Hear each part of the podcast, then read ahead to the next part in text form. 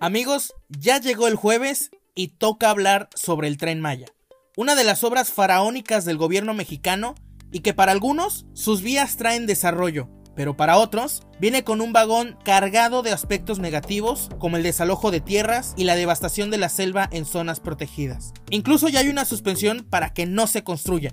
¿Qué va a pasar? De eso vamos a hablar en el episodio número 3 de Golpe de Realidad.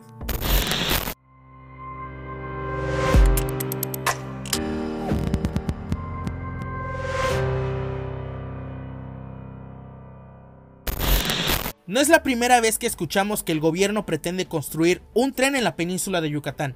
Quizás recordarán que en el 2012 se anunció el proyecto del tren transpeninsular, que pretendía conectar a Mérida con Playa del Carmen y viceversa. Sin embargo, un recorte al presupuesto de la Secretaría de Hacienda en el 2015 sepultó este proyecto. Ahora bien, el gobierno de Andrés Manuel López Obrador busca concretar un nuevo proyecto ferroviario en el sureste, ahora bajo el nombre de Tren Maya. Lo primero que se nos viene a la mente es que este proyecto supone ser un gran detonante para el turismo y la economía de varias comunidades de Yucatán, Campeche y Quintana Roo, así como para Chiapas y Tabasco. Pero, ¿a qué costo se estaría llevando a cabo? Está excelente que se tengan este tipo de proyectos en el país. La obra del tren alcanzaría una demanda de hasta 325 mil pasajeros cada día. Se mejorará la conectividad entre los estados y el turismo crecería en el sureste. Pero lo que no se vale es que se caiga en la contradicción, que pues bueno, este gobierno está muy acostumbrado a ello. Y digo lo anterior porque mientras cancelaron la construcción del nuevo aeropuerto de Ciudad de México porque vieron un lago en donde hace muchos años ya no existe, ahora pues no están viendo la selva por donde quieren que pase el tren. Y es que la ruta del tren Maya donde no está construida la vía es de aproximadamente 800 kilómetros y está planeado que pase por algunas partes de áreas naturales protegidas como la reserva de la biosfera de Siancán en Quintana Roo y la de Calakmul en Campeche, por mencionar algunas. Además que también estaría cruzando por terrenos ejidales, cuyos dueños ya expresaron su negativa para ceder sus tierras si no pagan por ellas. Desde luego que esto generó confusión de muchos sectores, tanto de las comunidades como de los ambientalistas, por lo que el presidente López Obrador no se hizo esperar y propuso lo que más le gusta, una consulta. Le pido que lo más pronto posible se hagan las consultas a todos los pueblos. Si la gente dice vamos, vamos. Si la gente dice no, no vamos.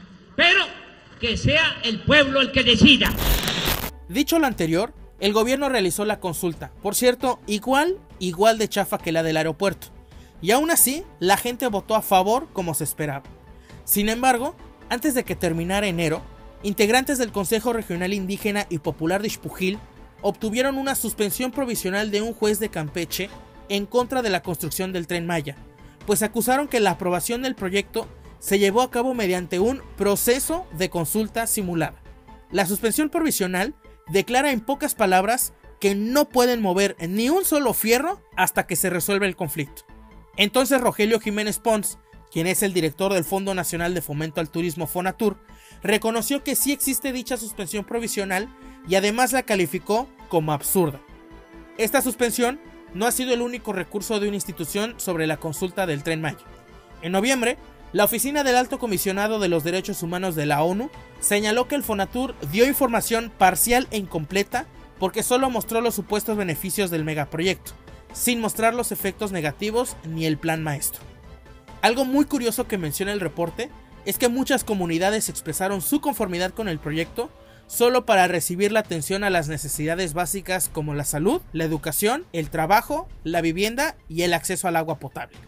En lo personal, creo que el tren Maya resultará muy atractivo para estimular que el turismo conozca más allá de las increíbles playas y zonas arqueológicas que posee la península de Yucatán, lo que de inmediato se traduce en una mayor derrama económica, además que la gente local podrá desplazarse más fácilmente entre los estados del sureste. Sin embargo, hay que estar muy pero muy pendientes que estas obras se continúen realizando con legalidad y que las empresas a las que se les otorgue la licitación para construir el tren tengan un estricto apego a las normas establecidas para cuidar la gran selva maya de la península de Yucatán. Muchísimas, muchísimas gracias por haber escuchado este episodio. Si concuerdas conmigo sobre lo que te acabo de contar, por favor comparte este podcast con tus amigos o con tu familia Y recuerda que estamos en contacto a través de Twitter. Mi cuenta es arroba soy Pedro Leal. Como cada jueves, me despido no sin antes desearte buenos días, buenas tardes y buenas noches. Nos escuchamos a la próxima.